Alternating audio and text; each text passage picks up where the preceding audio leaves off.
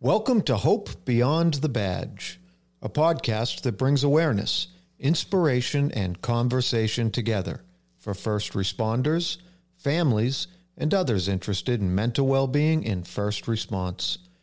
New episodes weekly with your hosts, Jay Bailey and Linda Kokoros. Jay is a father, a military veteran, worked in the fire service for 18 years, and carries a diagnosis of PTSD. Linda is a mom, a wife, a certified life coach for first responders, and a suicide loss survivor of a first responder. Let's talk about it.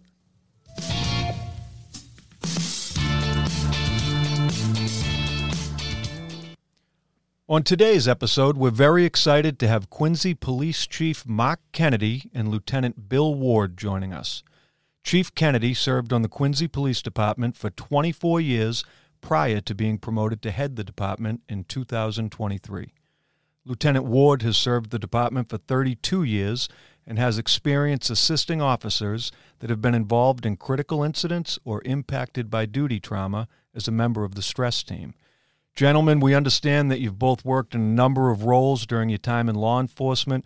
We're very excited to hear about your careers overall and how your experiences as an officer and other supervisory roles have contributed to your thoughts on duty trauma and the importance of first responder mental health. We value your input on the subject matter and truly appreciate your willingness to participate in this discussion with us. With that said, could you please take a moment to introduce yourselves to our audience?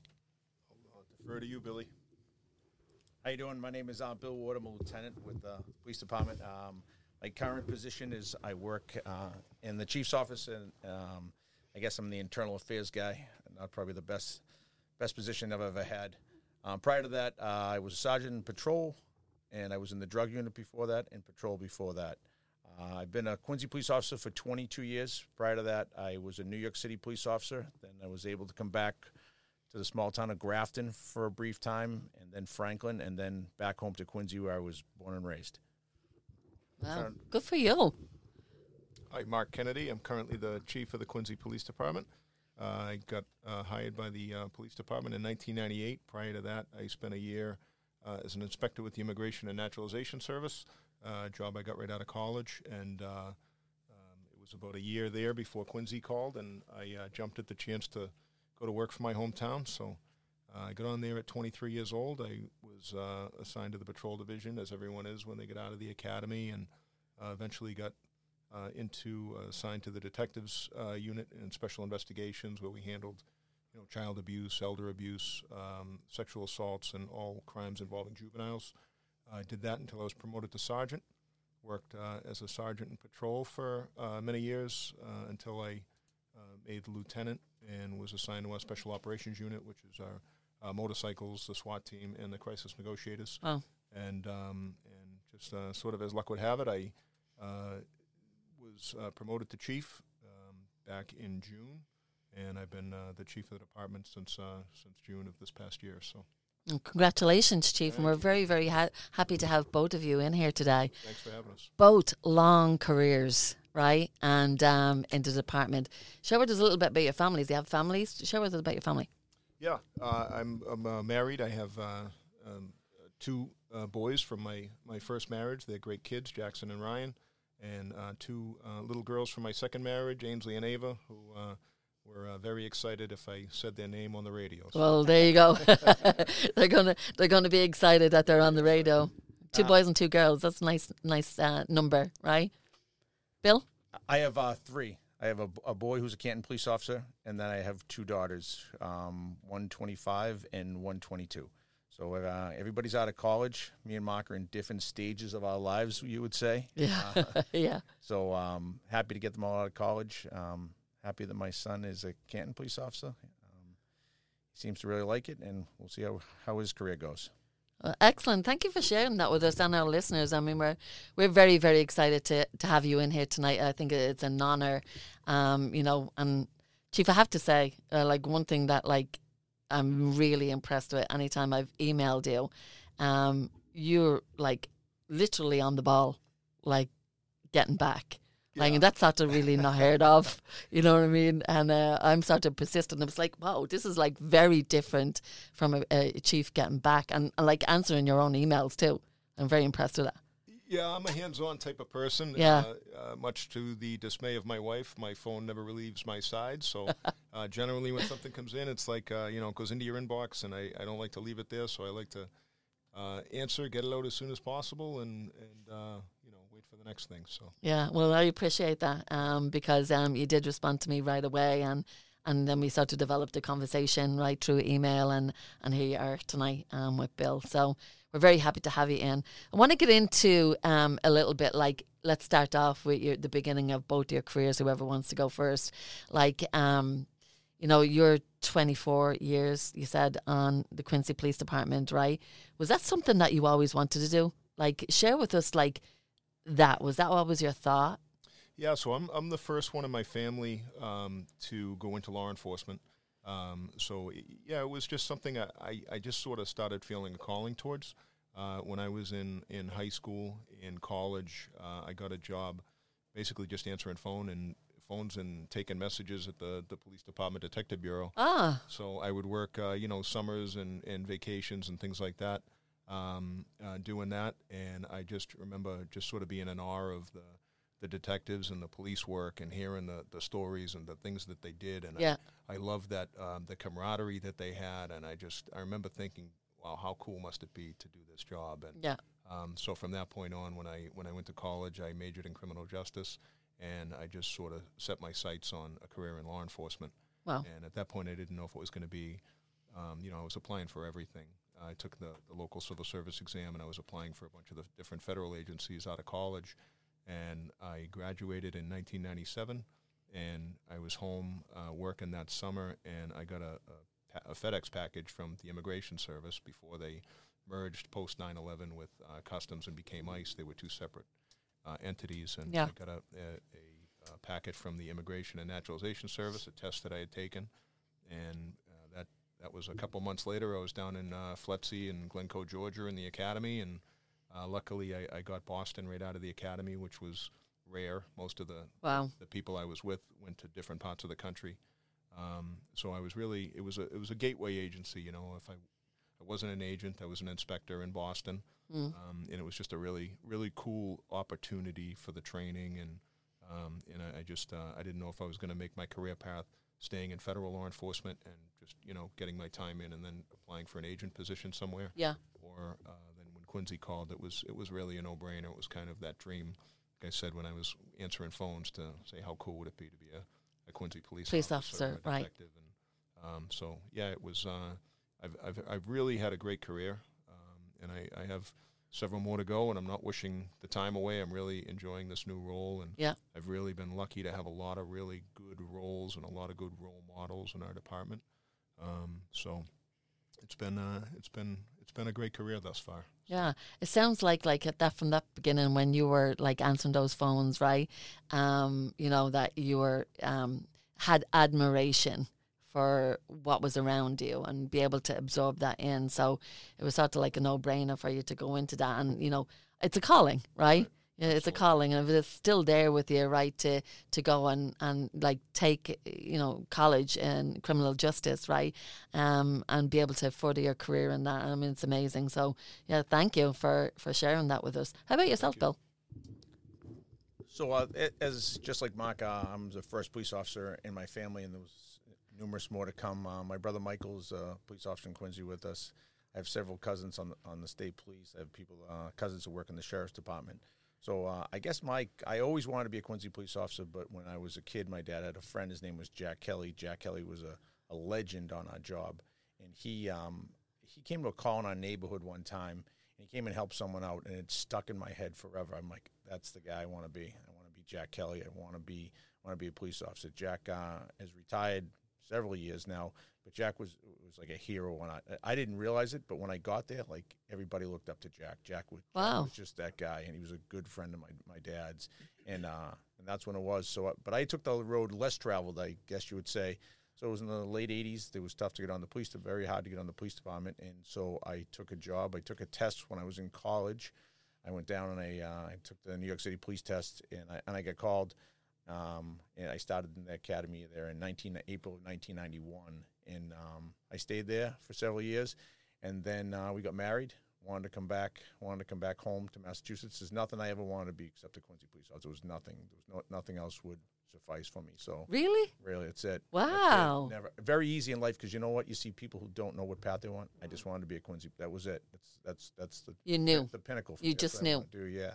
Wow. So I was uh, I was lucky enough to uh, so we got married and my wife is from here. She's from Canton and we moved back. Um, we we come back into the state. I got a job in the tiny town of Grafton, so I went from the Bronx to um, Grafton. And at the time, Grafton didn't even have a street light.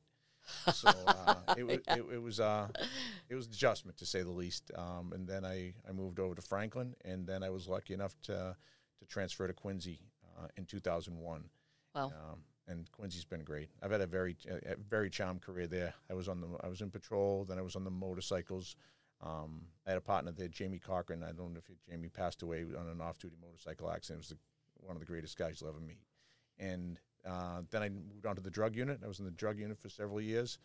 I uh, for five years I left. I went to the DEA in Boston as a task force officer, so I reported in there. Um, that was exciting. Learned a lot of things. Yeah. Um, then I then I took a test. I got promoted to sergeant in 2016, and then just last April I made I made lieutenant, and uh, I was in the detectives bureau. And then um, Chief Kennedy uh, took over and asked me if I'd come and work in his office, and uh, I couldn't say no to Mark. Mark's Well, you, Mark- s- you said yes.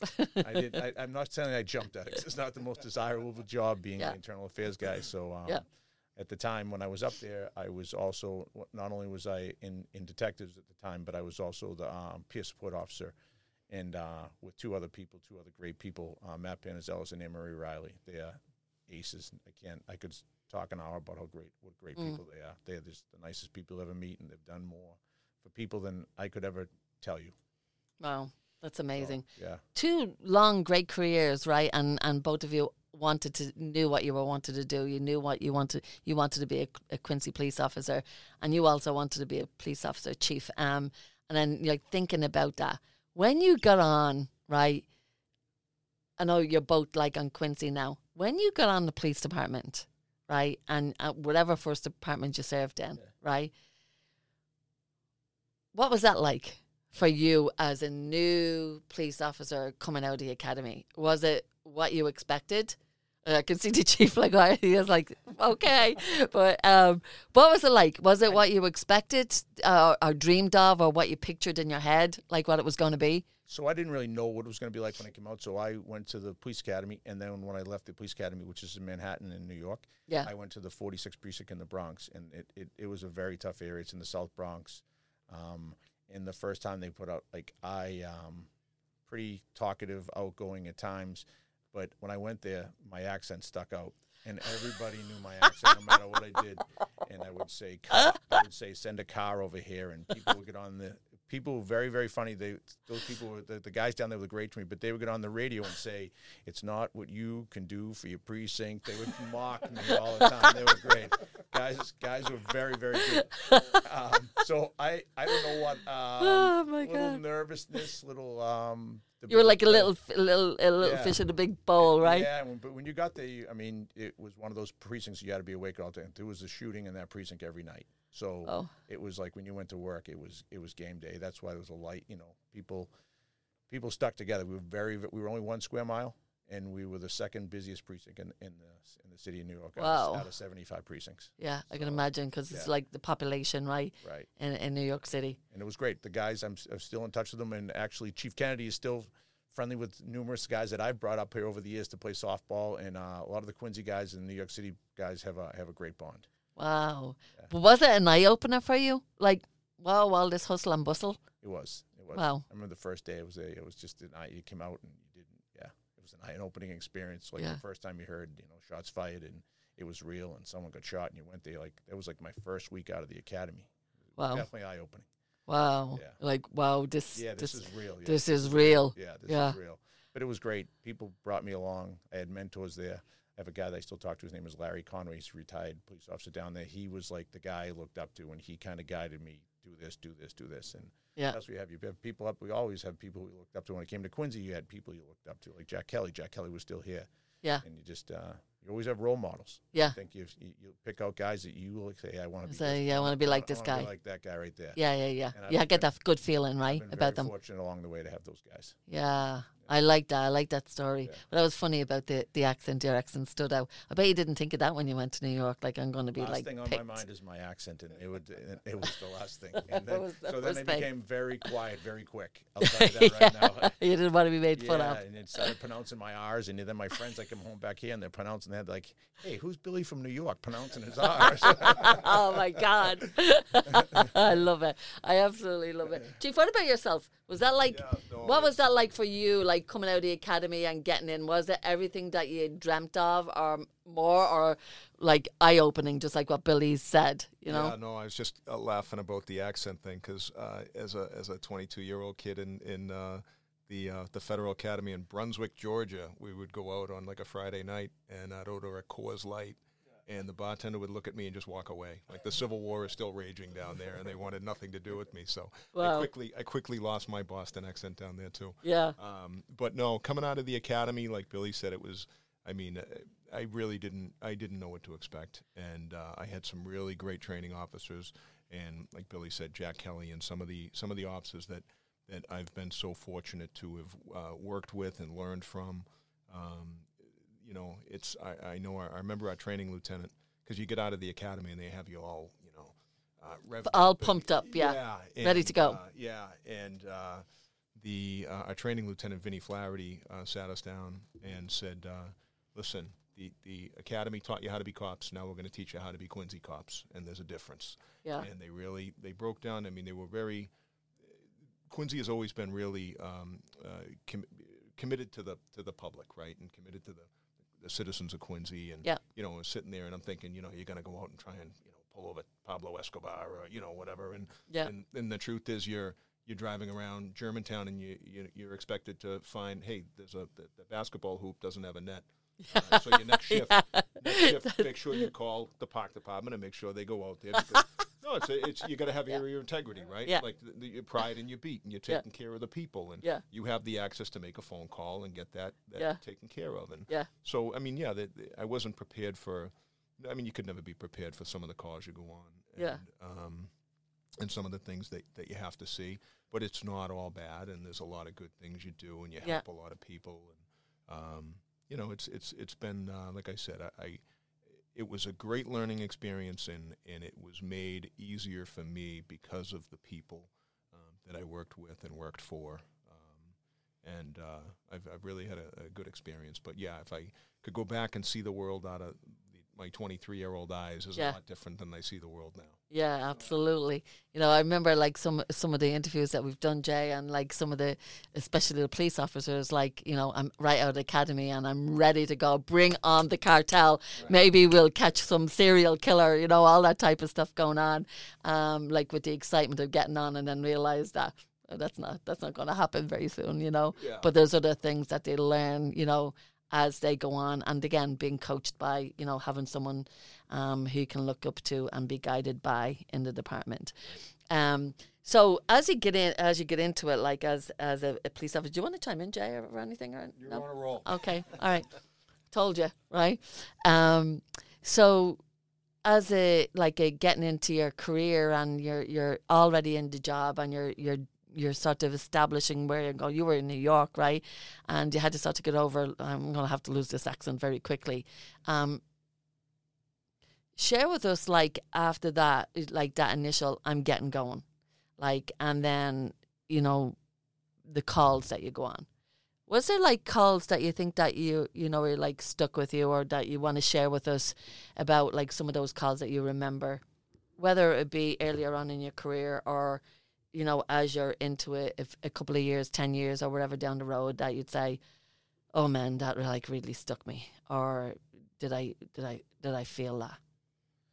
So Like and stuff it in my backpack. Like how did you handle those type of things? So initially, uh, when I worked in, in New York, um, you, your first year you walk a foot beat. You don't um, you don't get inside of a cruiser, and they don't Okay. call them cruisers down. They call them RMPs. That's here nor there. But Yeah. they, you don't get to ride in a police car.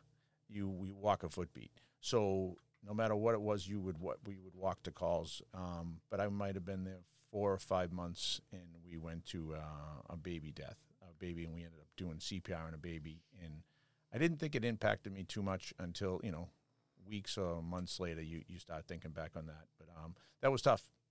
You know, twenty three year old kid down there, um, lived by myself in the Yeah. Bronx. When you go home, it's not like you bounce something off there. My wife, my girlfriend at the time, lived back here. Yeah. And all you do is, you know, and like what regular cops do, like back in the day, like when something bad happened or there was thing, you go you go to the bar.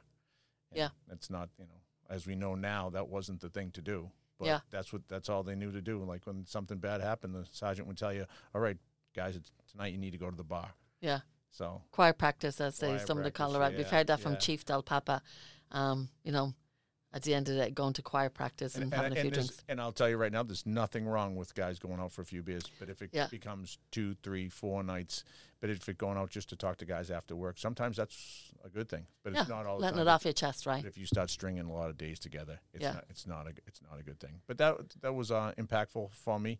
Um, I you know I was down there. I saw a police officer get shot one of the times down there. He, he lived and everything, but that kind of you kind of think back like, oh boy. I showed up after it happened, but you're there and you see them wheeling him into a into a stretch on a stretcher into the ambulance and leaving, and everybody's like tensions are really really high. Yeah. it's something that really it really stuck with me. Yeah. that was in my within my first year down Yeah. there. So, So did anybody ever like say to you, "Hey, okay"? After that, like after that, the baby that right? Anyone ever come to you and say, "Are you okay?" not a word. Well, It's just it. That was the culture back then. It's not, Yes. and that's not. It's just the way Yes, it was. It's like right. you worked in the Bronx and you worked in this precinct, and this is the toughest precinct in the Bronx, and we're tougher than everybody else. And cops have egos, and you know, and no one wants to peel back and say, "Hey, listen, this really bothered me." yeah, So that's just the way. It's just the way the world was then, yeah. and luckily it's changed. Yeah, it's changed somewhat, but I think that you know back then, like the way you're describing it. I mean, I'm just going back to like even other interviews, like the guy like Raul, right? Big, big burly like SWAT guy, right down in Florida, and he was involved. He was headed one of the head of the SWAT team, and uh, from the Pulse nightclub shooting, like that mass shooting down there, and he was the lead in, the SWAT, like um, trying to get that guy, and he, you know, when I interviewed him, he had said. Um, and I said, so after all of that, like, what did you? Did you just talk about it? And they were like, no. And I was like, there was no talking about it, Linda. You didn't get to say, give me a minute. You know what I mean? Give me a minute for to let me blow this off. I mean, he had these words the way he used it. Give me. There was no give me a minute. It was we had to get ready for the next call. And I think that, like, as a police officer, um, you know, when you go to a scene, right, as you just described, your, that baby that or the officer is shooting, and that have an impact on you, right? To say, wow, that could be me. I would be saying that, right? Myself, well, that, that could be me. I need to be very careful and watch out for those type of things. Um, but we didn't talk about it, right? And that was the culture then. Um, like I don't talk about I need to be ready, and I'm not going to show any sign of weakness because in academy you're trained you don't show any sign of weakness, right? So, uh, and if there was anything back then, I don't know even back then if there was anything talked about mental health. Be prepared for that, but they're preparing you to be tough and shove it down, stuff that stuff down. Right. Um, you know, you want to elaborate on that a little bit? No, there was just it, there wasn't there wasn't any. I, I'm sure there were services someplace within the New York City Police Department at the time, but Yeah. no one encouraged us to look into it. No, Yeah. none of us. No, maybe people did that I didn't know about. Yeah. And most of the time when things happened, and uh, they would just like I said, you would um, kind of stick it down your backpack and Yeah, go for a few beers, and then you come back for your next shift, and it's a new day, and a new day, and let's start this all over again. This all over again, yeah. Yeah, absolutely. Don't get me wrong. It was. I mean, there was some bad things down there, but it was a it was a really fun time working down there. Yeah. Like I said, I really, really, really enjoyed it. If I was from there, obviously I would have stayed. But I was from home. All my family was here. Yeah. And I wanted to come home, and we wanted to have kids, and we wanted to do all those things. But um, anybody like I always, I'm very defensive of it. I uh, I Yeah. like the New York City Police Department. Yeah, yeah, yeah. Did, yeah. Yeah, absolutely. You Yeah, should be right. You, there was some you have fond memories of it. What about when you come back here, like back up to Massachusetts? You're working in Grafton, you're working in in other departments, and then you get on to Quincy. What about those type of calls that would have effect on you? Would you have felt come now? Now you're now into this present time, right? You're you're here. Was there would there be calls that you'd be affecting and say, "Oh my God, that like that, Oh, I need I need a minute So I mean, you everybody, all the every everywhere you go to motor vehicle accidents, you go to all sorts of things. You see motor deaths all the time. Yeah. You go to sudden deaths all the time on a regular basis. Uh, police officers every day. Like, and unfortunately, you see like we get the notifications when there's a sudden death comes up on our on our phones, and there's police officers going to those every single day, and Yeah. we go to them, and you just you see the family, you talk to the family, you just kind of do the best you can for it, but you're seeing these things. Sometimes it's a motor vehicle accident that can stick with you for a little bit. Um, Probably when I was a sergeant, there was a gentleman that got run over by. Uh, uh, he was in a wheelchair in a crosswalk Ugh. on Quincy Ave, and, and got run over by a drunk driver. And uh, we were there, and it, it it was a- it was a tough it was a tough thing to see. Yeah. Um, with the guy in the in the and this is the guy had been arrested a few times already for drinking and driving, and uh, he he was arrested, but it didn't make it any better. This poor gentleman in the wheelchair never never made it home, and Yeah. that, that stuck with me. That's only a few years ago, but it Yeah. definitely uh, and the cops that were there with me, that could not have done a better job. They, I mean, they were professional. They were they they did what they had to do at the time. But afterwards, I, I try to talk. You talk to them, and you know, they, we were all. It, it impacted, Affected all of you. If if it doesn't, you're not human. You have to, Yeah. you know, and you try to put that big shield up, and now I'm, you know what, I'm I'm the boss, I'm the supervisor. Like they're there, and like I'm supposed to be there for them too. Yeah. I didn't show it, but it, it bothered me too. Yeah. definitely, it's just tough. Uh, Yeah. And every police officer goes through this. It's not just you go on a daily basis. You go anywhere that these guys have all seen stuff, and I don't care who you are as a police officer, you've seen stuff that that's in in your mind that you might not realize it's there, but it's definitely there. And you shove it down Shove it until down sometime it might just surface and out you of don't know. nowhere. Some sometimes they don't know when it's going to surface. It comes back up. Yeah. like uh, I said, I, I'm I was a peer support officer. I was fortunate enough to be. Um, a few years ago, they uh, they asked. I was asked if I wanted to be a peer support officer. I kind of looked at it and was like, oh, I don't know. I don't know if this, you know. But I did it, and I did it with the two people I did it with is uh, Lieutenant Panazelis from Quincy and Anne Marie Riley, Detective Anne Marie Riley, and they had two of the greatest people you'll ever meet. So tell us what you did with in the peer support. What did, what did you do to be able to support other officers? So you know what? There's, it's a variety of things that you Yeah. go you go through with um, as far as you see like a traumatic incident. Yeah. Someone would give you a heads up. One of the supervisors would call you and say, "Hey, listen, such and such had a bad night last night. You might probably want to reach out to them." Yeah. Sometimes you reach out to them. Something they want to talk to you. Just say, "Look, "You can call me. You can call Anne Marie." Every my personality isn't for everybody. Yeah. Um, sometimes you know they want might want to go to Anne Marie or Matt Panazelis or things like that. Uh, people. We all have three different, vastly different personalities. Yeah. And so it's whoever they're most comfortable. Someone with. might make a connection with one and not the other. And if there's others, we say there's other people you can come in and talk to. If you don't feel comfortable talking to us, you can talk to other people. But you know, some people did talk to us. So we've had you know active people and retired people who have talked to us, and and um, hopefully we've we've helped them out. We've tried our best. Yeah. I mean, we're not psychologists. We're not everything. We're just we're just the peer support. Peer support have been there. yeah, right. and just hoping like from our experiences that we could we could help them. Yeah. So. Um, the, the chief is big on this. He's really big on the, the, the peer support, and Well, I know. we talk about it a lot. So Yes, he is because actually, when I contacted the chief, um, and I said to him, "We'd love to have you in." I said, "I've had some of your your officers in the cafe, right? Um, come into Mar Riley's, and um, they'd say they knew about the podcast and say we wish you would reach out to our chief and our chief. He's great. You need to you need to reach out. He's I don't know all supportive of all of that. I don't know if he's great. Let's not, let's not, let's not push things along. All right. He's But- been supportive. Oh, I'm he's kidding. absolutely great. He's very supportive. He's into all this type of stuff. And when I did reach out to the chief, he said to me, I would, um, he said, well, thank you, Linda, for reaching out. But he, he did say, um, you know, I would definitely um, refer that to my stress team. I rely heavily on them in that area. And um, so I would sort of have them come in and, and meet with you. And uh, so he was putting all, all that good stuff, right? That saying all the good stuff that's happening within the department as far as mental health is sort of he's given all his, his stress team credit for it. He wasn't taking any credit for himself, which impressed me. Um, but I said to him, Well, all in fairness, Chief.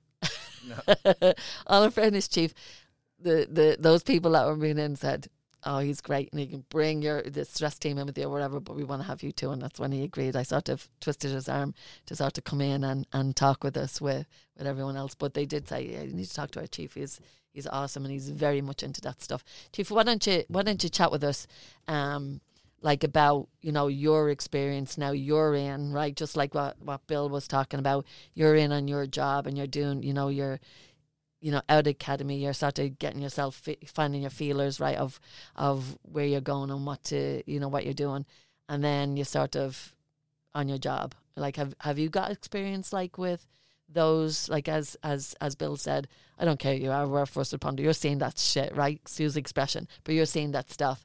And um, so, share with us like what you've experienced. Was there any of those calls that affected you, and how did you deal with it, Yeah, if uh, any? it, it's it's so funny because uh, you know I talk to, to police officers from all over the country at these different conferences and things, and it doesn't matter if you're in New York City or some uh, you know two officer town in Arkansas. Uh, Yeah. we all experience the same things. We all uh, see um, you know people at their worst. I mean, uh, you know we've had a, a ringside uh, seat in human misery for 25 and 30 something years uh, Yes. respectively, and Yeah, and uh, you know it doesn't matter where you are or what department or how big or how small you experience the same things and and when i first got on much like uh, when billy first got on in in new york uh, in quincy it was sort of the same thing you see something traumatic there used to be a saying like mace or chase you get in a fight you get in a car chase or you see something traumatic you're going out for a few beers after work and you know your, your sergeant or your lieutenant at the time would cut you loose and you go out and have a couple of beers and you know that'd be Blow it off, That- like. that'd be it and clear your head. and um, so it was it's kind of funny from from my perspective because when I got into our special investigations unit, my partner was uh, a guy Detective Rich Gilmore, who was one of the stress officers, and I really had no idea how much work our stress unit did until I was partnered with Rich Gilmore, and I can still recall many many times his phone would ring, and he'd be driving, I'd be in the passenger seat, and he'd pull to the side of the road, and I knew that I had to get out. Didn't matter if it was five degrees out or 95 degrees out. I was standing outside while Richie was on the phone with whoever needed him or whoever was in crisis. Yeah, And I really saw firsthand how much work he did for members of the department. And I'd get back in the car, and not a word would be said, and would Mm. pick up our conversation where we were. And I never knew who was on the phone or what they were dealing with. Um, and it's it's sort of funny. I was I was talking to Rich one day, and just talking not generally about anybody, but just about mental health. And um, he told me a story from years before where, uh, you know, an officer called him and he was ranting and raving that his tomato plants died. And uh, so Richie says, uh, he goes, okay, you know, and he, he goes, well, he says, yeah, this guy, he said, he, he called me and he said, Rich, you told me I needed to get a hobby. You needed, I, I needed to do something. And uh, you told me, you know, uh, get into gardening. And I, I've been planting tomato plants and I'm doing everything and I'm reading the books and I'm, I, I planted the seed and I watered them and I put the sticks in and tied them up. And I came home last night and they're dead and I'm losing me. So Richie says, uh, he says, okay. So he says, uh, I went up to the chief's office the next day and this is years ago. Uh, not the, I'm not sure which chief it was, but it wasn't the chief we just had. So Yeah. it wasn't him. It was, Yeah. you know, years and years ago. And, um, and he told the chief, uh, listen, uh, we're going to have to take so and so off the books for a little while. He said, "Whoa, what's going on?" He said, "Well, he came home last night. His tomato plants were dead, and he, we're gonna." so the chief says, the chief looked at me and he said, uh, "He goes, yeah, we're, we're not putting a guy on admin leave because his uh, his tomato plants are dead." And he goes, "What are you, an asshole?" You know, because Wow. Richie had that type of attitude, and he could talk to anybody like that. Yeah. And he said, "It's not the tomato plants; it's everything else he has in his life.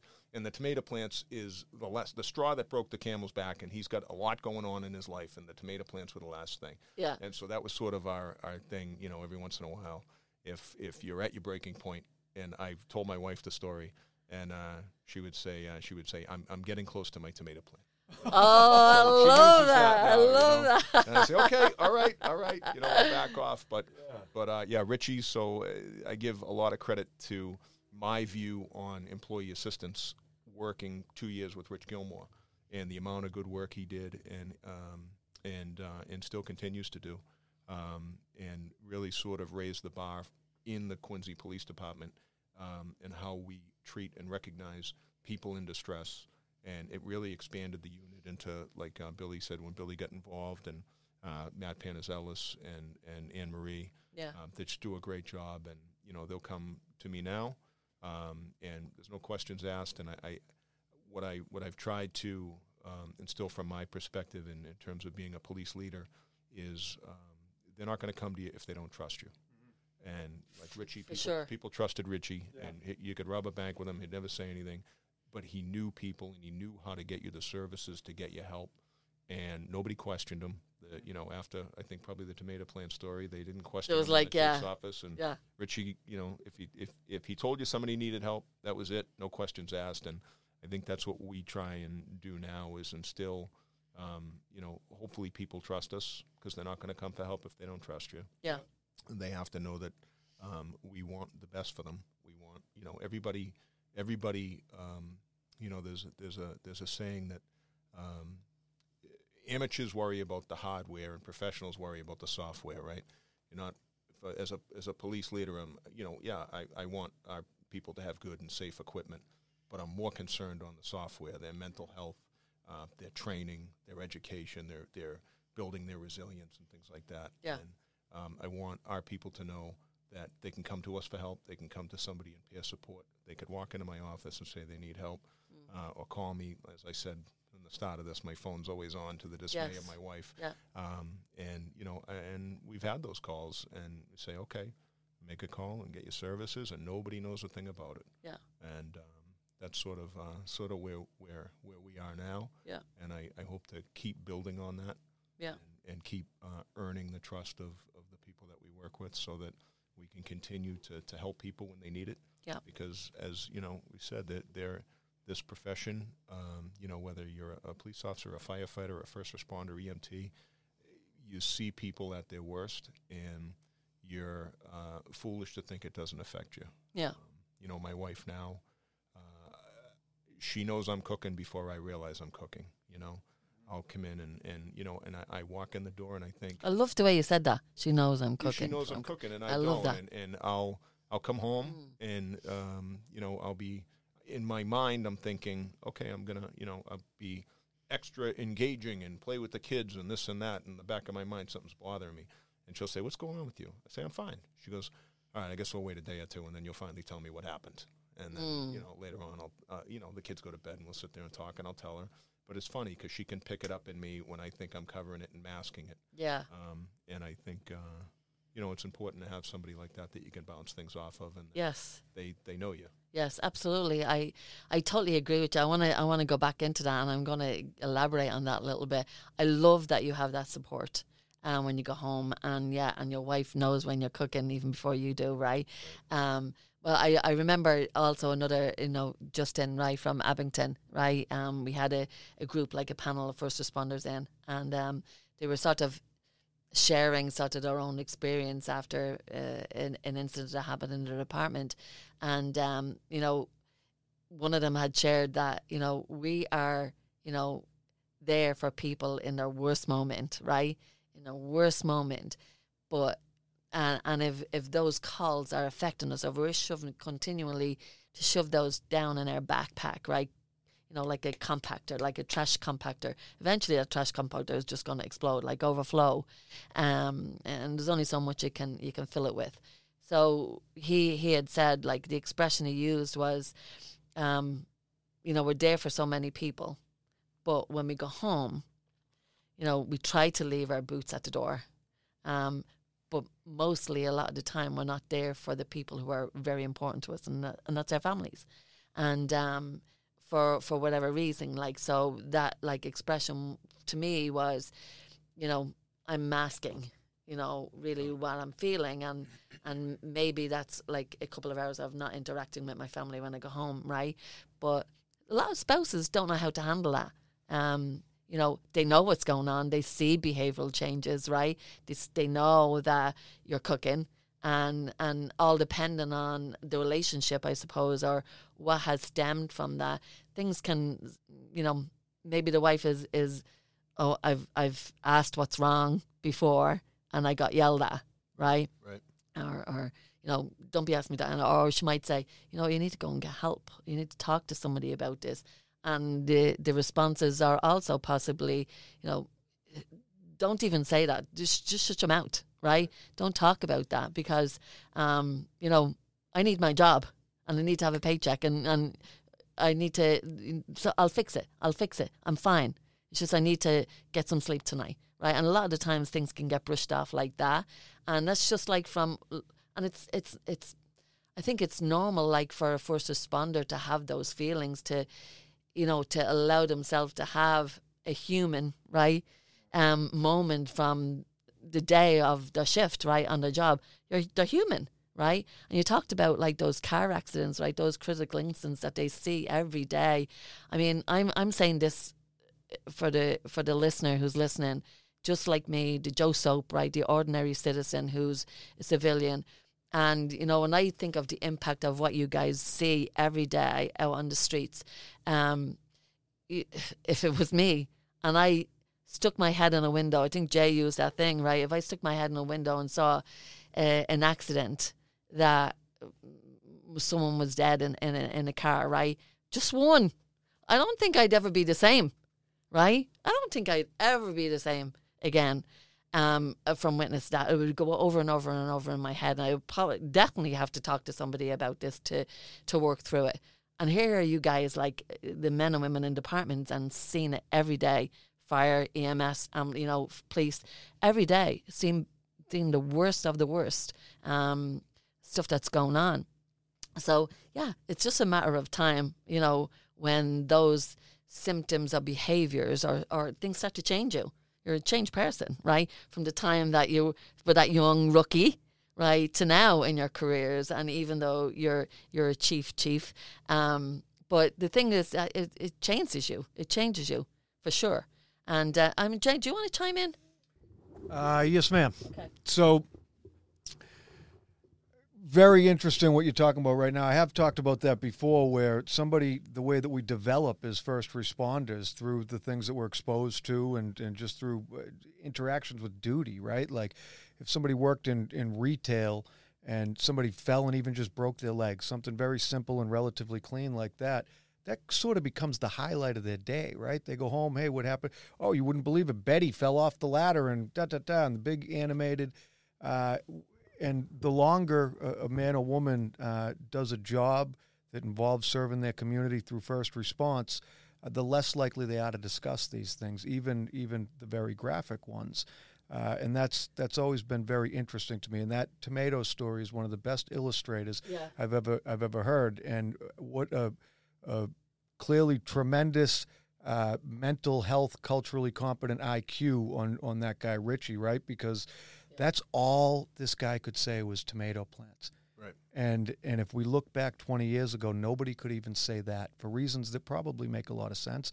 The the resources weren't there. Whatever did exist was was slim, and uh, the culture hadn't accepted it. Again, for reasons that make sense, like, well, that's the job. If I can't, if if if this is bothering me, then what? We didn't understand that you could reach out, get well, and not just continue on with your career, but be better at it. You know, and and and uh, we are called to service oftentimes, and then you're able to be of service to your peers, your coworkers, your superiors, and your subordinates. Um, I'm wondering uh, if either one of you gentlemen can comment on like where, if there was a time where you began to see that transition, right? Like in the beginning of your career, there's you have an incident that that that happens, and like no, we didn't talk about it, right? And then eventually you're working on the stress team. So at some point there's a transition in the conversation, and I guess I'm wondering uh, what you recollect when you think about that, and maybe how either one of your own views have changed over time. Yeah, if I start with this, uh, I just sort of for me, uh, working those two years with Rich and seeing firsthand what uh, peer support actually does and how busy he was, Mm. um, I would have had no idea, and I Yeah. don't think anybody in the department had any idea, um, unless you worked with him, uh, or you were or you were talking to him, Yeah. you know, uh, and he was steering you towards um, help. So it was incredibly important for me when I made sergeant. I was 29 when I made sergeant, 28 or 20, but probably 29, and I was I was a younger, obviously I think one of the younger sergeants on the department at the time, and um, you know, working with people and would go to some you know horrific call, and it was nice to know that I would call Rich the next day and say, hey, could you check in on you know so and so. We went to this last night at check in, and other um, sergeants started doing the same thing. We had a big sort of a sea change around the time I got uh, promoted because a lot of people retired, and I, I think they, they promoted like 11 lieutenants and uh, you know 15 sergeants or whatever it was, but it was a, a dramatic number of people that were getting promoted on at one day and swearing Yeah. in. And I think we all kind of came into it together, and we're like, hey, we're recognizing at this time that there is this resource out there, and we can get people help. Um, you know, and I think the best way to be a leader is to see the department through the eyes of the rank and file officers who are doing the job. Yeah.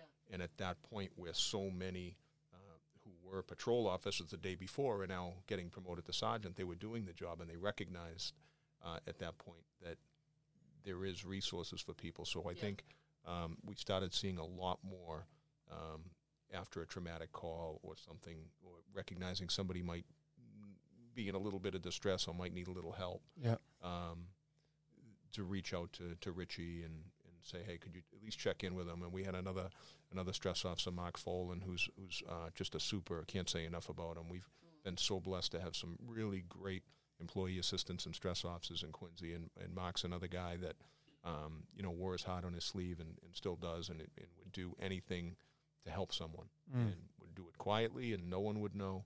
But you know, you'd call you'd call Mark or you'd call Richie and say, could you check in? And and we started seeing more and more of that, which was great. So Why do you? Sorry. Why do you? Why is this so important for you, Chief? Um, to, you know, to continue on that, like when you worked with Rich, um, why is it so important for you to continue on that and grow that within your department now? Uh, well, I mean, just uh, because, like I said, we're w- I'm I'm really focused and committed on on um, my people's well being, right? Yeah. The officers' well being. I, I Yeah. think I've I've I've said it before, but my my management philosophy is is philosophy is really simple. It's take care of the people that I work with and be accountable to the people that I work for, and you know the the grounding um, tenant is taking care of the people that I work with and you know not only their you know whatever I can do for them, like I said, for the hardware, but more importantly, when we took over, it was it was about the software, getting them training. Um, if there was something that you know, prof- the, the saying professional development prevents burnout, right? Yeah. Get them training. If you're interested in doing something, let us know. If we can get you into a training that uh, not only uh, enhances your uh, professional well-being, but if it um, if it enhances the, the city's ability to, and the city's uh, uh, makes you a better cop, and, and the city gets some benefit out of it. Mm. Um, and you know that was that was a big thing for for me Yeah. to, to really work on people's emotional well being and their and their, their sense of security. Like there was one thing uh, when we when we first took over was. Um, one of the lessons from Hurricane Katrina, right? If you're worried about your family at home, you're not going to be able to do your job Yeah. um, and you know something as simple as sick time. You know, you're allowed to use sick time for yourself, but you can't use it to care for a family member if something happens, or an excused, you know, a, an excused sick day. Yeah. So something as simple as we we discussed it uh, between myself and uh, Billy and uh, our ex- executive officer, Captain Dan Garenti, who's another great guy, and he's all about the the, the people. Um, we said, you know what, you can use an excuse sick day. You know, we get, I think it was two or three, Billy, two or th- two, two, two excused sick days a year to care for a family member. Like if if if my kid's home throwing up, uh, I'm not coming to work. I don't Yeah. care what you call it, but I'm not going to be there. Yeah. You know? Or you know, uh, you, God forbid something else more serious, or your wife, or Yeah. or, or, or husband, or whatever. Um, so just letting people know that we're there to to to help, and we care about you. We care about your family Mm. and um, and I think it's a great thing. Like we talked before the, the recording started about uh, what you folks are doing to to really push that out to first responders and more importantly their families. Yes. how to get help. Yes. Absolutely. Yeah. We, we we can talk about that about families, right? That'd be great. um, you know, families. Um, uh, we we had a little bit of a conversation about where we at because this is my first time meeting meeting Chief uh, Kennedy in, in person. So I sort of wanted to let him know where my heart is at and where Jay is at, right? Um, why we're doing this and our why, right? And a big part of it for um for me as a, a first responder family, as a suicide loss survivor of a of a police officer, um, was that that missing part that was missing that was definitely missing in, in our lives. And, and I, I had said to you, God, if I had known five years ago what I know now, you know, I probably would have been able to interact with Alex, right, um, differently, very much differently, and be able to guide him differently and help him differently and probably guide him to get the support and the resources um, out there that's for first responders that maybe he didn't even know about, right? Because it, even five years ago, I don't think it was talked about in, like in departments um, as much um, then, especially I know in, in Abington at the time. Um, so yeah, I mean it's something that's close to me, and I want to be able to help other families be ready, right? So that's why we call it the Hope Ready, like the Family Readiness Workshop. Get you ready, like and prepared families to watch out for those red flags, just like what you said about your wife, right? She knows when I'm cooking, and uh, and that's like sort of she knows that red flag. Oh, what's wrong? What's wrong? And to ask you that question. Um, so yeah, like preparing families to to be ready for um for whatever for whatever is needed, whether it be he's, he's just struggling or he's isolating, but also be able to interact, like be trained and be aware of how to be able to interact with a first responder who might, might possibly be struggling. Or, or even reach out to someone to say, I'm having a hard time. Like, where can I go? And so we're having a family readiness workshop um, in, on March 9th, right, Jay? And um, it's going to be uh, for families, but a lot of organizations, we're going to open up. We're um, hosting it, so to speak. The AGK Memorial Fund and Hope Beyond the Badges is hosting the event, but we have a lot of different organisations coming in. Um, and they're going to have their tables all set up, and um, we'll have hopefully we'll have lots of first responders and families all attend, and and it'd be worthwhile for them to attend, right? To get them involved in the departments um, with their first responders, so they know what's going on and watch out for those red flags. Um, be aware of that. There's, there are these resources. We have a lot of modalities coming in. We have equine therapy and mindfulness coaches coming in, and trauma therapists um, to be able to speak on it. Metrolec, um, who are like peer support group in in this local area, um, to be able to talk about what they do to help first responders in the time of struggle. I'm sure their wives or spouses, right, don't know about any of this type of stuff if a first responder's not talking about it, right? Um, so we want to connect those families to um, the resources, right? And and for them to go home with a packet that night with those phone numbers in their hand, so that if they might not need it down that night, right, when they're leaving, but if that backpack overflows of their first responder, they have a phone number to be able to there right there and then, so they're not stressful. So we have a lot of great organisations um, supporting us on that and giving us their blessings. They had said it's missing. This part of it for families is missing, and it's needed. So, um, and that's something that I felt very, very strongly about putting out there of educating families. And I said earlier on, you know, that that mom and dad from Iowa um, who had a kick-ass daughter as a firefighter, um, they didn't even know what PTSD meant, uh, and they didn't understand it. They just know that their their, their daughter was a great firefighter, and um, and they wished they had been sort of pre-briefed, right? Um, before all this happened so that they would be aware of it. And that's sort of my inspiration and, and, and our own family's experience. Um, why we want to, we feel it's very important to bring that together. So we are going to do that. It's happening March 9th, local in Weymouth, right? Sacred Heart Church. And, um, you know, the, we hope to get that word out there and hope that you can help us put that out in your department too and have a lot of um, people come and, uh, and get information, right? Um, and that's what it is information that you can use as a tool to be able to help you in time of need um, so that you're prepared.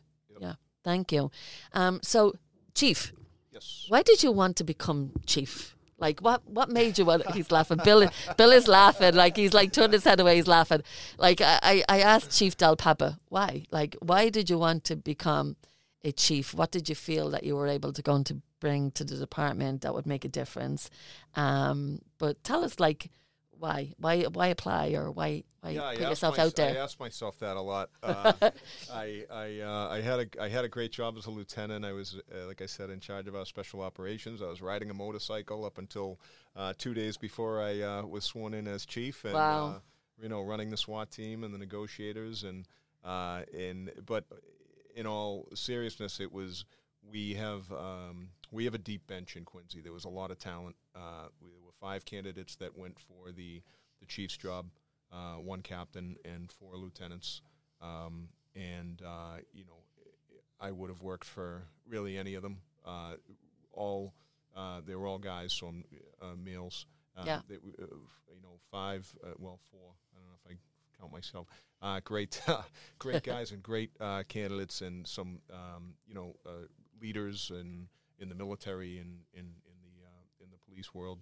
Um, and it just, you know, we had an assessment center, and uh, it was something that I knew um, if I got the job, I knew I would uh, do it well, and I knew that uh, my intentions were pure, and I Oh, I love saw some things to uh, that I, I knew we could do to. Again, we have a great department, and the former chief Paul Keenan did a great job. He was there, I think, 16 years uh, as chief, um, and really did a lot of things to move the department forward.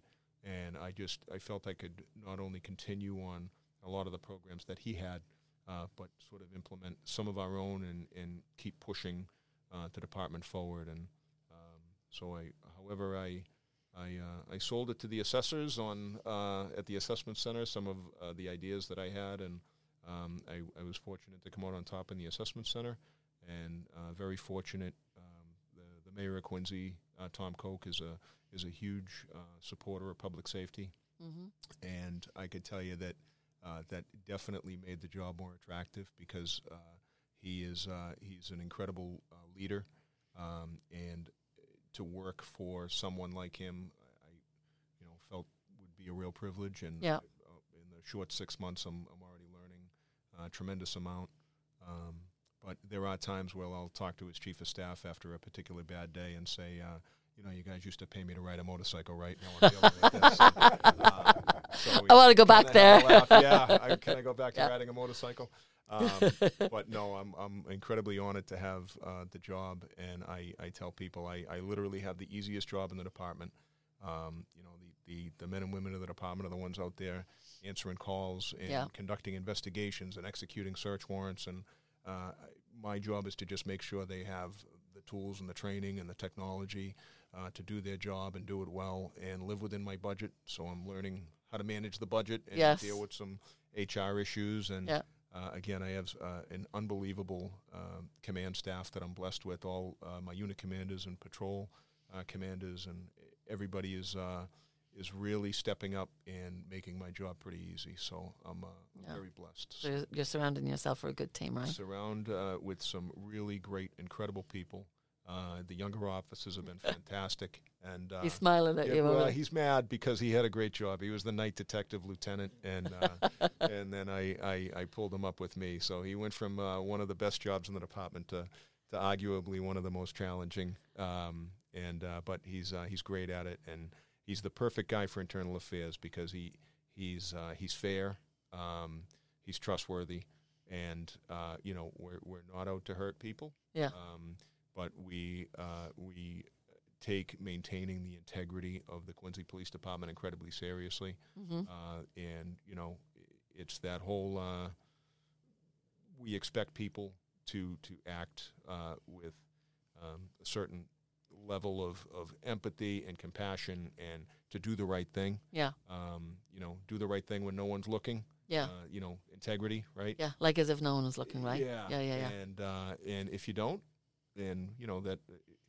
uh, I won't say it. that- That whole screw around and find out.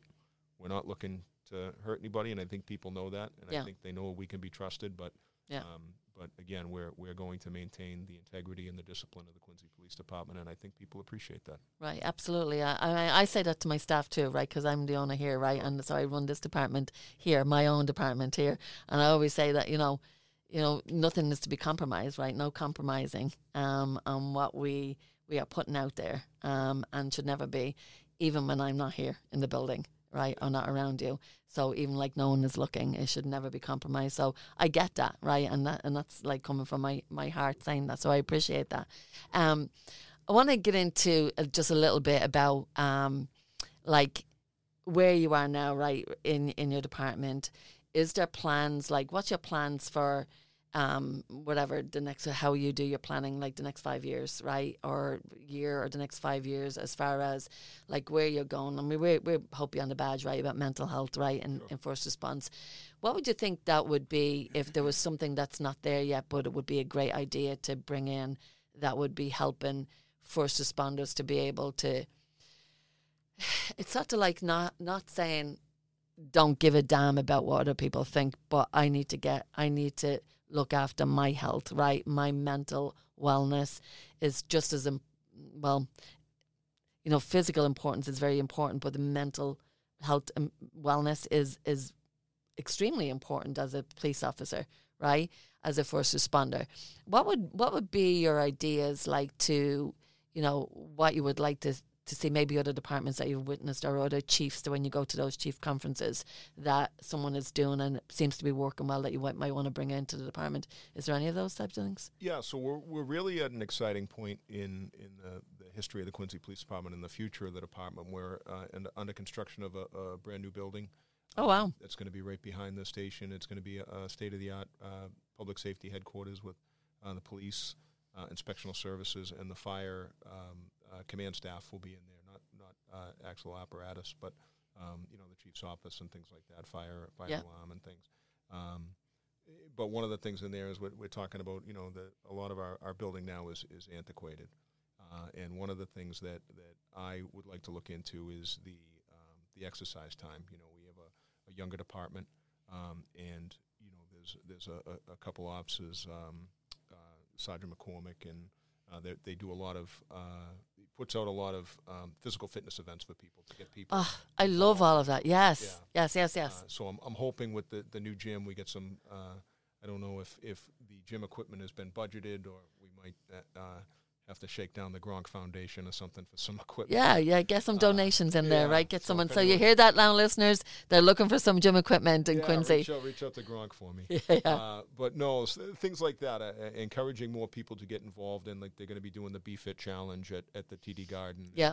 Uh, I did it last year with with um, the Quincy Police team, and um, I was hoping to do it again this year. And I, I, I had an accident and broke my foot back in August, so I'm I'm still dealing with that. So I won't be climbing the stairs uh, yeah. of, of the garden this year. But um, it's like I was showing my age. I was saying the other day, I was like, oh yeah, we, we go to the Fleet Center and we we, we climb the uh, stairs and. The young guys just look at you like, "What are you talking about? Where's the fleet center?" It's the fleet center, yeah. It's been so many different things. But, Yeah.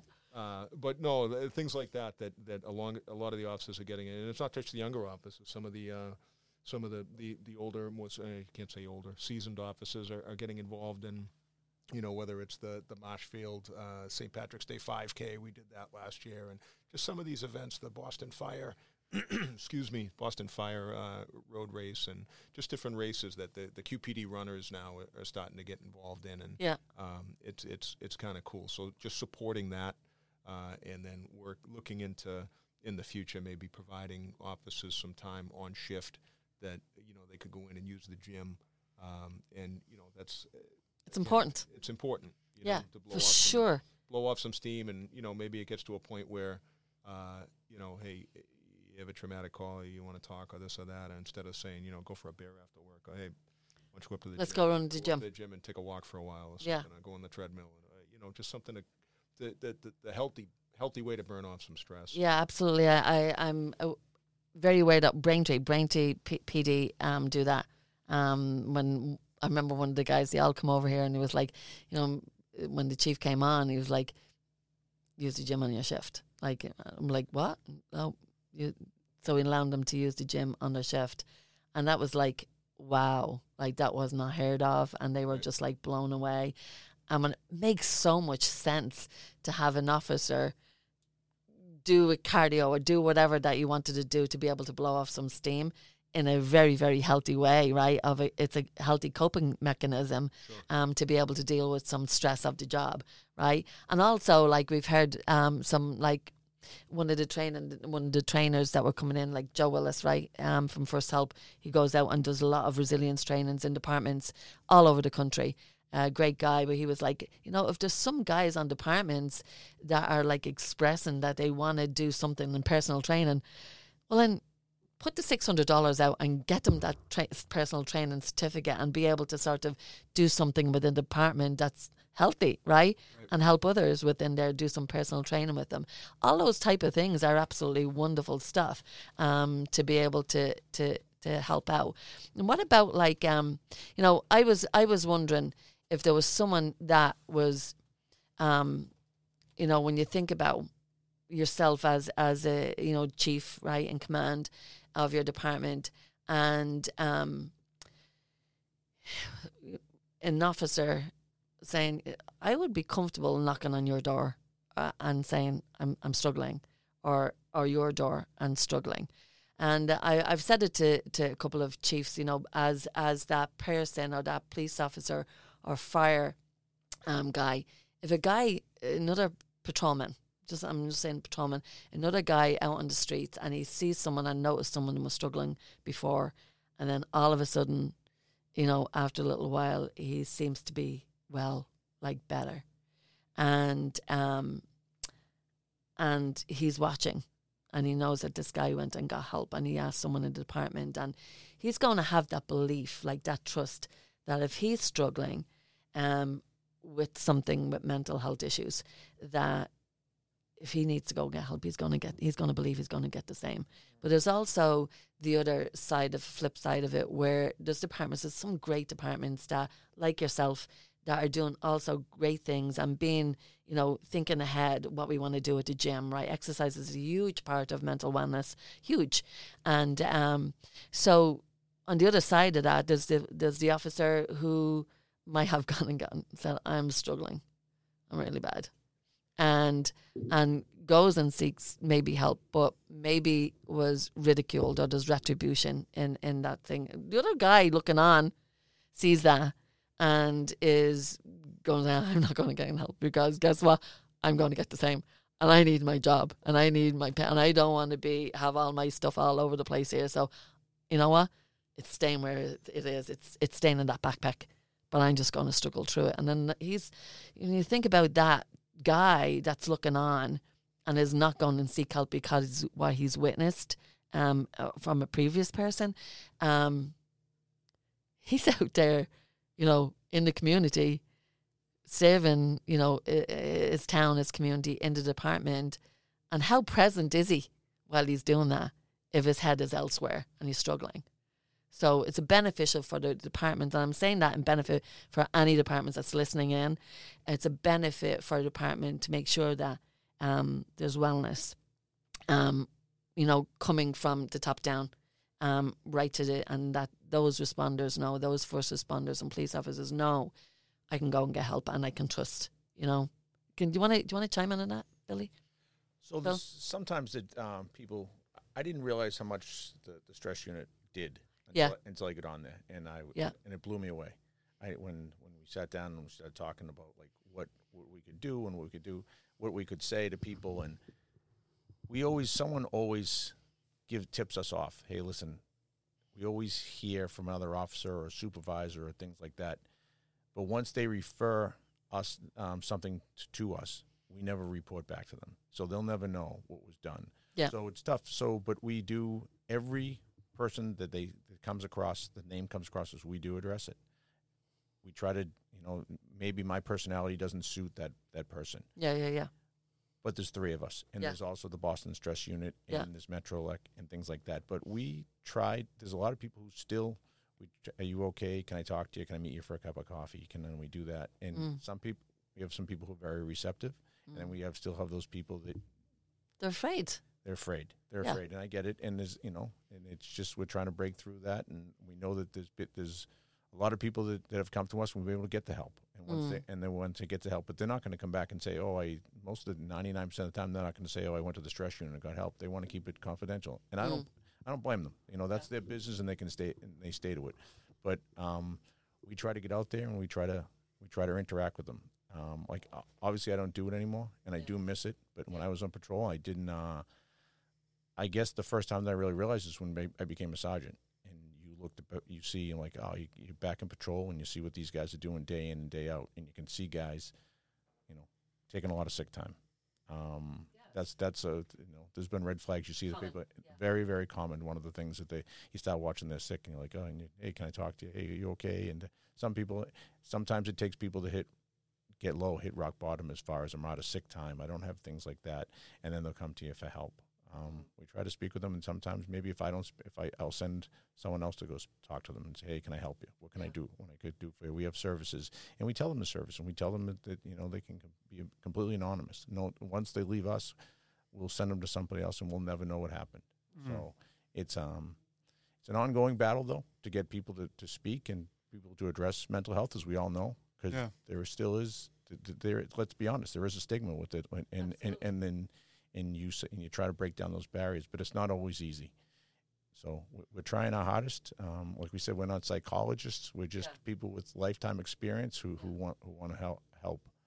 Um, I, I don't know what more we can do, we, but we're going to keep working. As far as we're going to try to find the more services, like you've told us tonight about the services that you guys had. Um, that that place um, On-site academy. on-site academy. I had never heard prior to coming here today. We I had no idea about the on-site academy. I don't. Uh, I had never heard about it before, but I think that's a great option if people can and go and do that, and it stays anonymous. Yeah, It, it absolutely does for for sure. That's such an important piece, right? Huge piece. Everybody, huge piece. Yeah, yeah, and um, I think you're making so many valid points about the way the process works. I think it's really important for someone that's going to reach out for help to know that it's anonymous, right? And and like you know, once you refer them out, it doesn't even come back.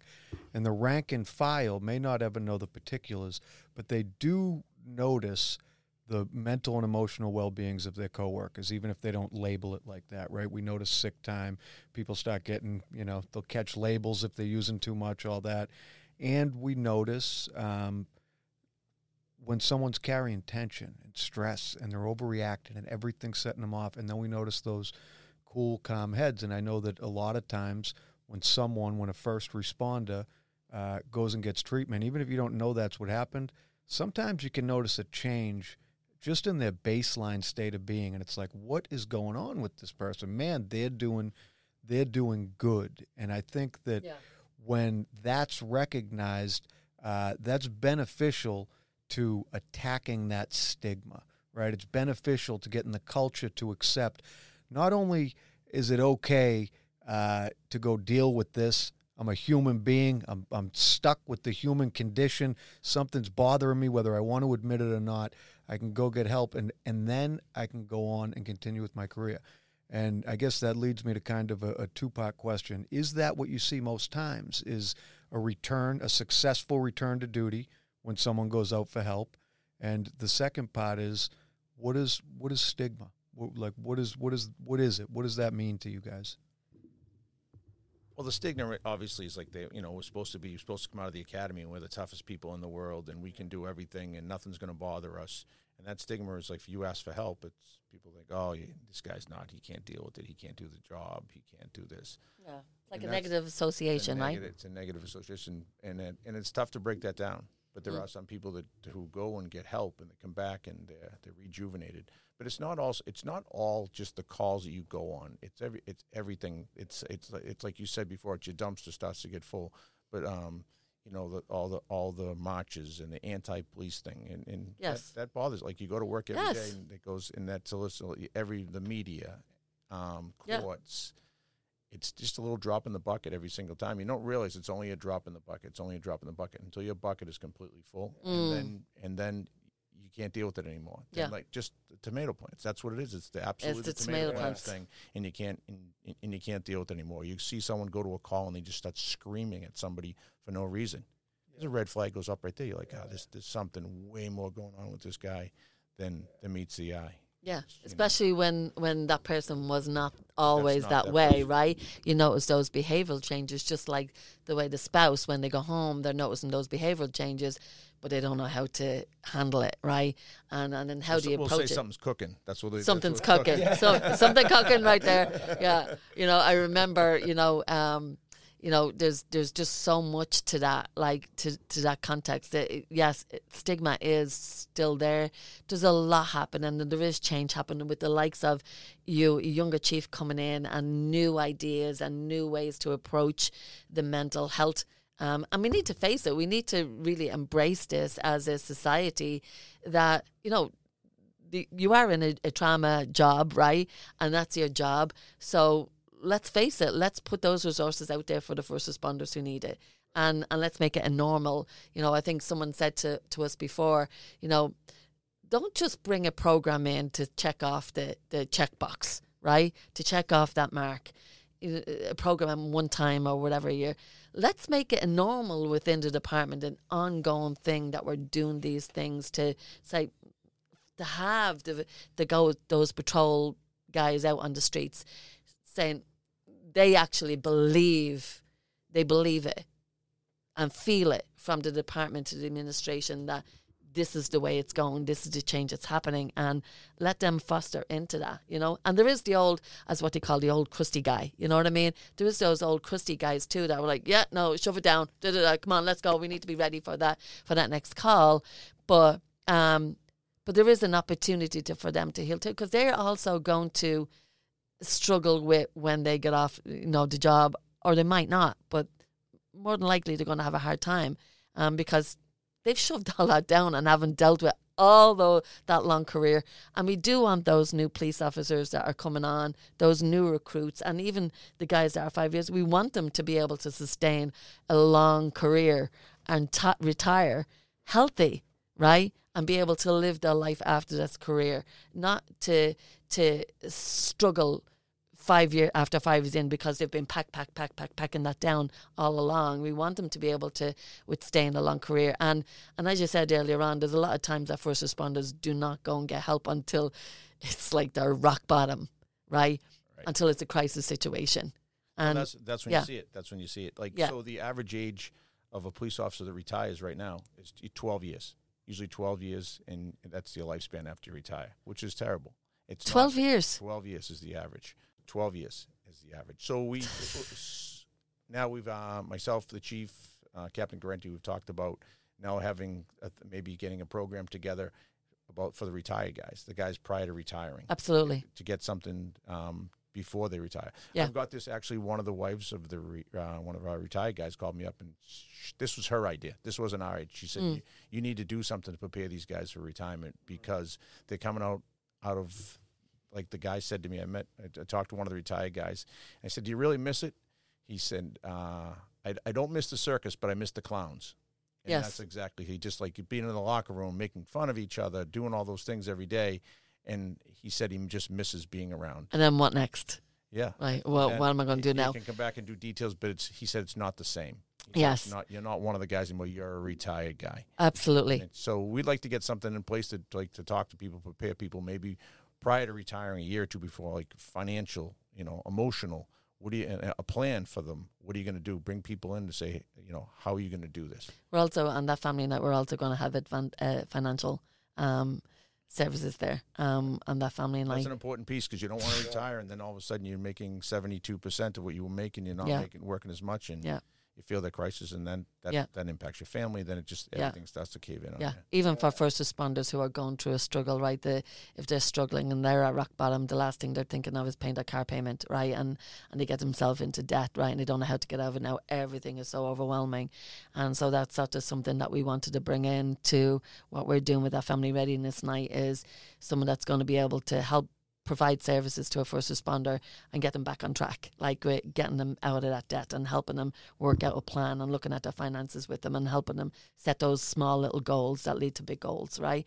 And getting them out of that situation. And that relieves, you know, you'll get to see a lot of shoulders like dropping, right? Um, with the Financial's a tension. Financial is a huge part of it. You see the- Yeah. You get on the job and you're going to get that big car because you're going to say, I'm going to That big eight hundred dollar truck. I'm going to work that one extra detail a week, one extra detail. My son said it to me. He's like, oh, I'm going to get this. It's only one detail a week. I goes, whoa, whoa, whoa, whoa. Yeah. Not going down that road. Yeah. And that's, um, but you know what? That's what you think because you're making a, a good paycheck. And then Yeah. you can, if you work three deal, details a week, you're making good money. Yeah. But what happens when the details slow down? What happens when you get married and then have a child and then you have to watch the child during the day and you, And you still have details? that eight hundred dollar car payment. for 'em. You have And now now what? and now you're upside down in your car. Or Yeah. you buy a house that's too big. We've we've all seen that, and just Yeah. like so, financial things. There's a huge piece. Yeah. Would, um, Yeah. And none of us, no one told us like what to do and how to do it. Ah, kid, just working extra details. Suck it up.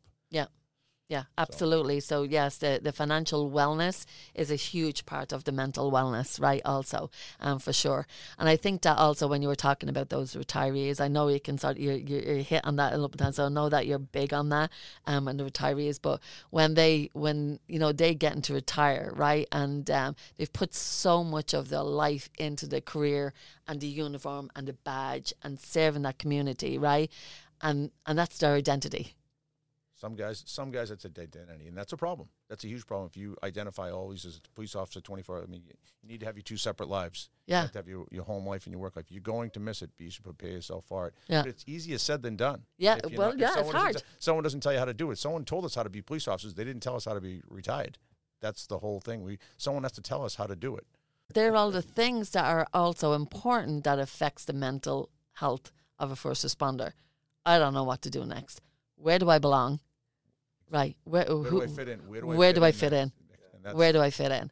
And and and that's a huge part of it. And uh, again, like if if a guy's retiring after twelve years, if you you give those numbers right, if he's retiring after twelve years on on a on a away and how how how healthy would you get five years it shouldn't be that it should be 20 you, should, you know after 10 years you start beating the pension we want guys to get to 20 and 25 years Yeah.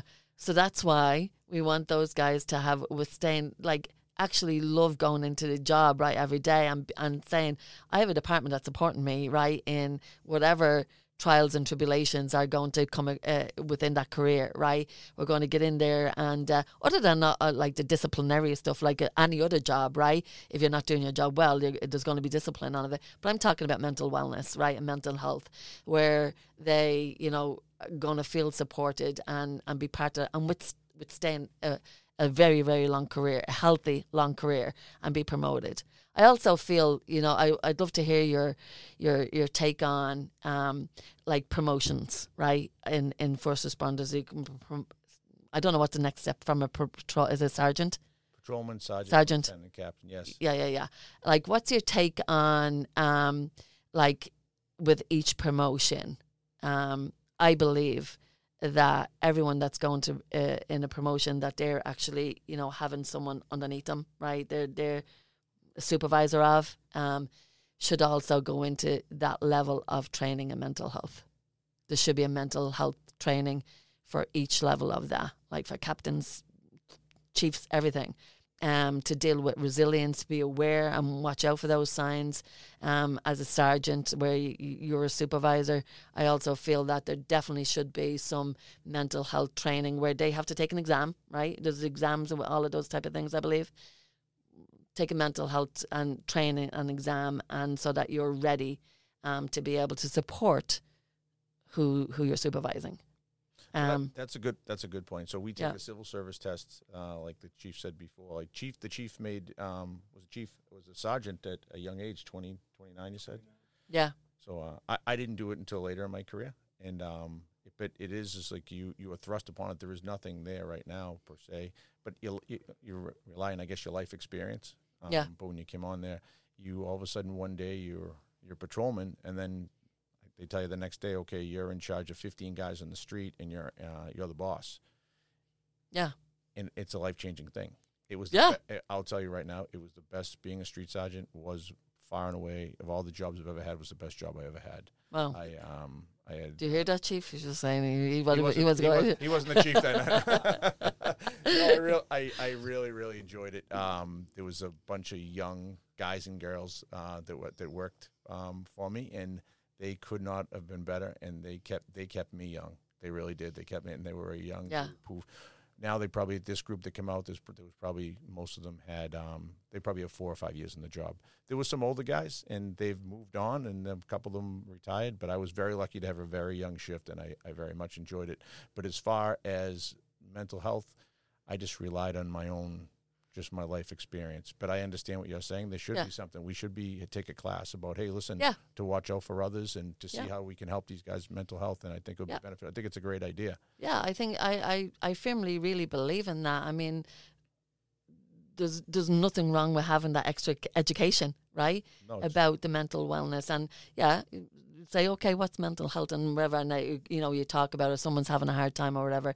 But if you have that little experience, taking a class right under your belt, now you're going to be even more aware of what's going on around you with others, right? With others around you, and um, and possibly be able to help someone, so that it doesn't end up into a crisis So or you're a someone end up taking their life. you're in a position right now to help. So when you, you make supervisor, you're in that position where you see something that you you should act on it. You should follow up on it. Either you address them yourself, quietly off to the side, no, Mm. Yeah. one, no one else is around, Yeah. yeah, or um, you have the stress people talk to them. Yeah, and that's just um, it's just the way it works. But Yeah. I think that um, you need to be aware. You need Yeah. to be aware of the people who work for you because you know what we have a really young, great department. We, Yeah. we really do, and we're very, very fortunate.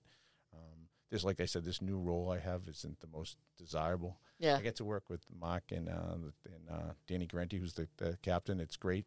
Um, we'll learn and we'll learn as we go up there. yeah, But um, I think that the chief the chief could probably speak more on this if we could maybe look into doing something like that. Yeah. I mean, I think that it's, you know, uh, we had uh, the mindfulness, New England mindfulness, right? And and he had, um, he said the last class I, I had, that just did, he said I had 27 guys, like officers, right? In, and there was captains, there was some chiefs from different departments in there, and they were and they were like, and and super lieutenants, and they were like, how can we bring this to our department back? How can we how, how can we show them this? How can we bring this back into our department? And and this guy is like there, they can put on those type of classes, even if it's once every time, but just sort of like mm, this is a tool I could have to help me breathe, maybe help me relax, get me through that tomato plant crisis right um that was going on and and maybe be able to help um, myself through um, a situation, right? Having tools in your tool belt. I always call it like that. Like it's having that tool that you're able to tap into when you need to um, to get to that. If you want to tap in on that, Chief, that would be um, great. Yeah, I think one of the one of the really uh, great things that uh, former Chief Paul Keenan did um, was uh, he had Dr. Gilmartin come out and actually put on a class for everybody in the Quincy Police Department. You had to go to it, and some people went kicking and screaming. And Dr. Gilmartin gives the example all the time with you know, the person in the back just with his arms crossed the whole time. Yeah. Just, you know, hates being there. Yeah. But they're getting something out of it. And Yeah. it's hard not to get something out of uh, listening listening to him speak and Yep. and uh, you know, he's uh, he's so uh, spot on with so many things, but it, it gets people kind of into that mindset of recognizing maybe some um, some of their own maybe red flags, you know, some of the things that he points out. Awareness, yeah. Yeah. Uh, and I thought that was something uh, incredibly valuable and something we'll, we'll you know, um, continue going forward. He didn't do it every year, but every couple of years when would have especially new people Mm. um, to bring them in and, and just sort of uh, sort of reset yourself a little bit. Yeah, yeah, absolutely.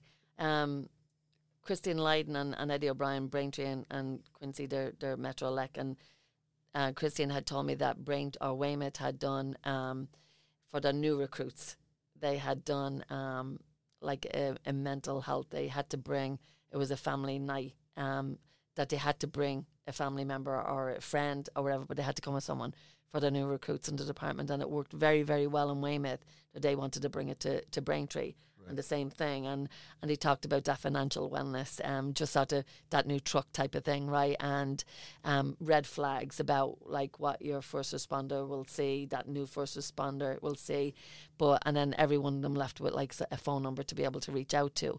And uh, you know we've been talking with Christy. That's how I they're, they're going to be coming to that family night also. Um, but I thought it was something that was very this is great. This is more of what we want to see, right, in departments because I know in the academies now they're doing much better, right, of getting maybe a day, right, of mental health, right. But then all those guys in the academy are all going to different departments where there's different environments, Right. right, and Yeah. and there's some that are supportive and some that are not so supportive, and and they don't know where to where to turn or where to what to you know where to go on it. Um, but I think it's very important to sort of have continue those small things are really big things. You know what I mean? Um, for the career, a long lasting career of a first responder. Um, you know, with mental health issues, especially on the rise and the stressors. And you know, years ago when you when you went to apply and you went to apply for the academy, there was probably hundreds and hundreds and hundreds applying for for like gymnasiums or whatever applying for those jobs and it was very hard to get a job.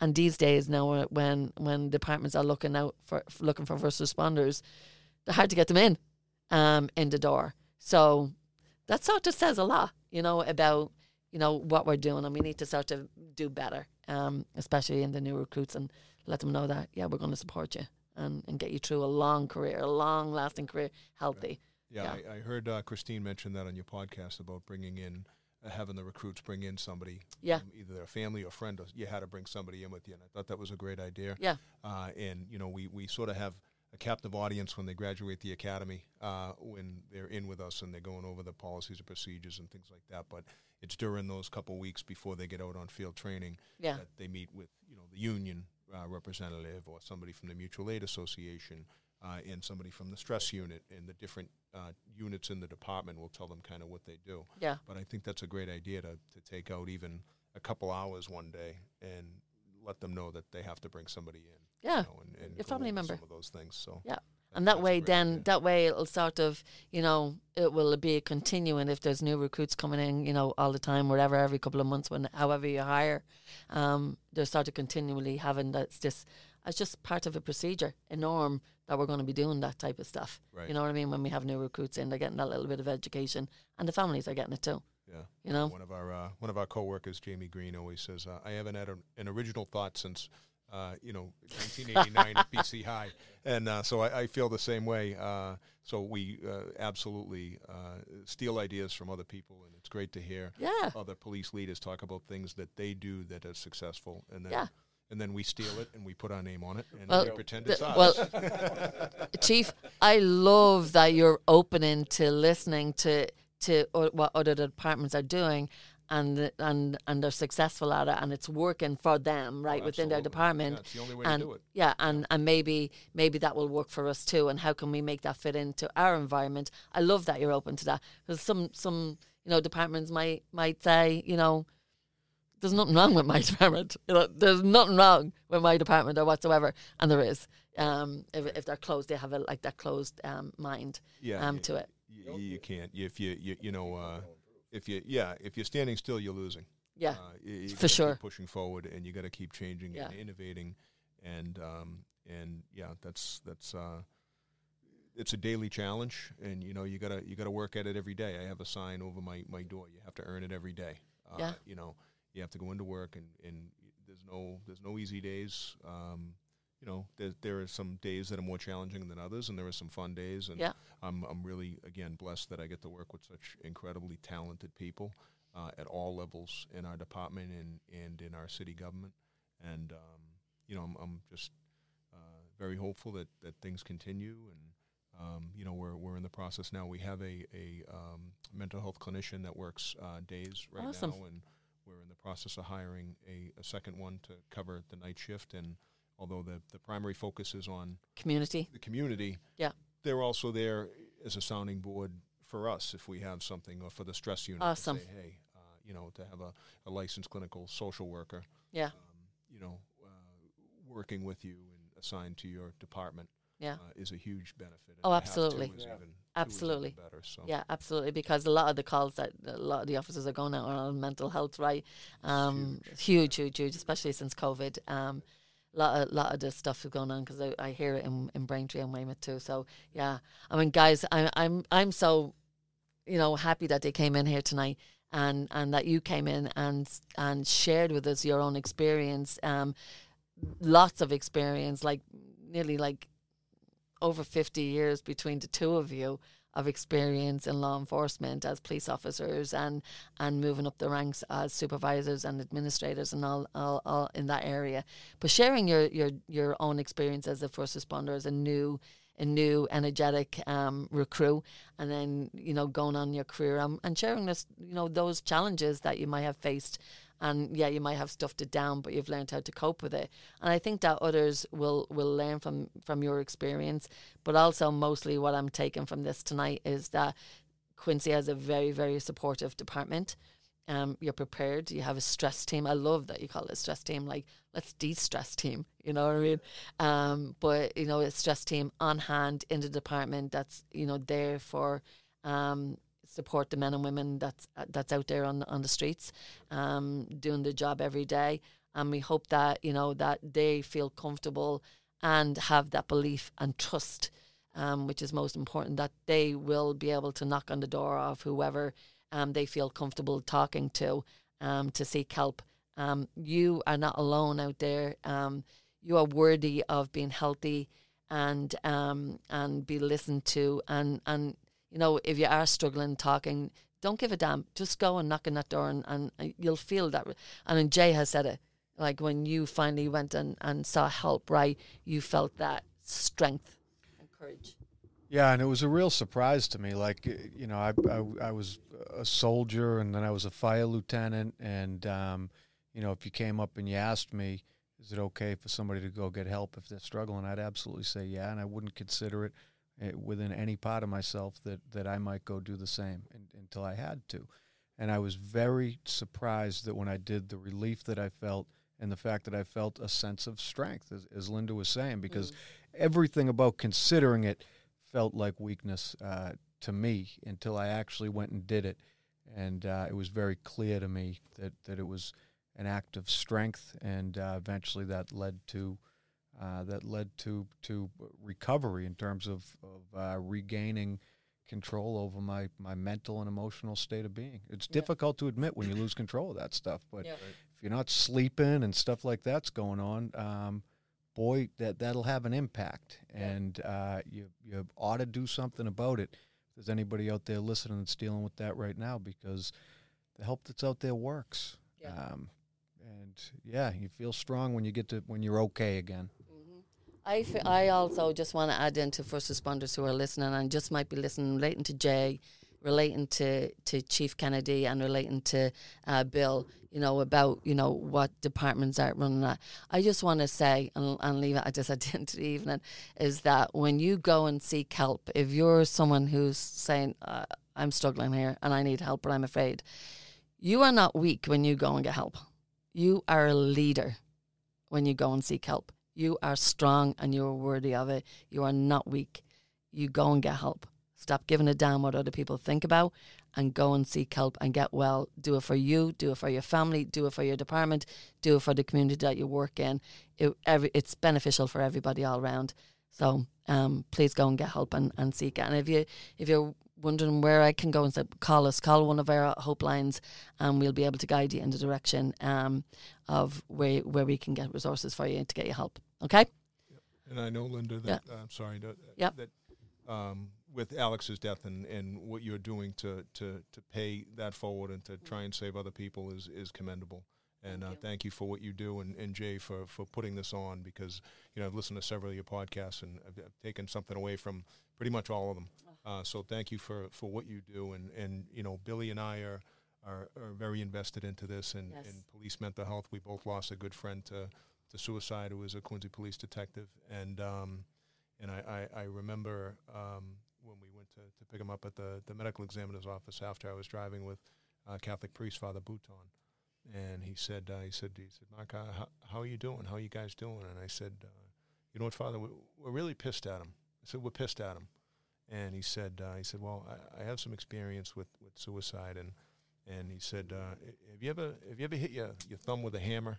And I'm not I'm the least mechanically inclined person in my family, so I've done Mm. it several times. And I Mhm. said I said I have, and he said, you know that pain that you're feeling, and you you you can't think of anything other than how do you stop the pain? Mhm. and you know you can't hear people around you you can't see other things you just focus on what do i have to do to stop the pain in my thumb he said that's you know in our friend eddie um, he was the funniest happy-go-lucky life of the party and you never would have known that he had so much pain and and it's just anybody that's listening that if you feel like you you have this pain you can't think of any other way to do it i know uh, there was a thousand people that would have lined up to do anything for, for our friend Eddie, as I'm sure Same uh, Alex, your yeah. son Alex, and you know, just a, great people.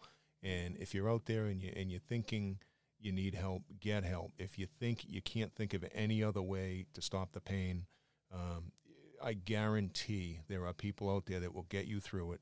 And uh, you know, it's like. Uh, no use- shame. I, I, I No shame. No shame. No I- shame. I, say it. You know, whatever you're going through, and I use the analogy a lot with some of our people who are going through divorce because I've experienced that, and I say, you know, it's like the end of Shawshank Redemption. You know, you you're gonna have to crawl through that tunnel, and it's gonna suck while you're in there. Yeah. I guarantee you'll be sanding the boat on the beach on the other side. You just gotta keep pushing through Absolutely. and, and seek help. And there are many people. I guarantee your listeners. I guarantee if Yeah. you just tell somebody you need help, Yeah. they are going to help you, and you're going to feel a whole lot better on the other side of that tunnel. So Yeah. You don't have to go through it alone, you don't have to go through it alone. right? There's many people that are out there to Yeah. be able to lend a hand to you, right? And they will be grateful and thankful that you asked for their help. Yeah, So, For sure, absolutely, for sure. Oh, Chief, I want to give you a hug. I am going to give him a hug when I get off this microphone. I can tell you, and take these headphones off. I am going to go over and give him a hug. Um, but thank you, thank you for thank for you. saying Thank that. you for having us. I felt that from you, um, and I, I really appreciate you guys coming in and sharing all of that with us. I, I really appreciate it, and your own experience um, as a suicide loss survivor of a friend, because that you are also uh, loss survivors too, and have to be able to deal with that loss too, right? Just like I am. Um, we're going to sign off. Are Yeah, just-? No, yeah. Thank you both for joining us on the podcast. Thank you for your service, gentlemen. Chief Kennedy and Lieutenant Ward joined us in the studio to share their own experiences as young police officers when they were new on the job. Lieutenant Ward shared about responding to a shooting incident his first week on the job and the impact that that had on him. Chief Kennedy knew from the get go that he always wanted to work in law enforcement.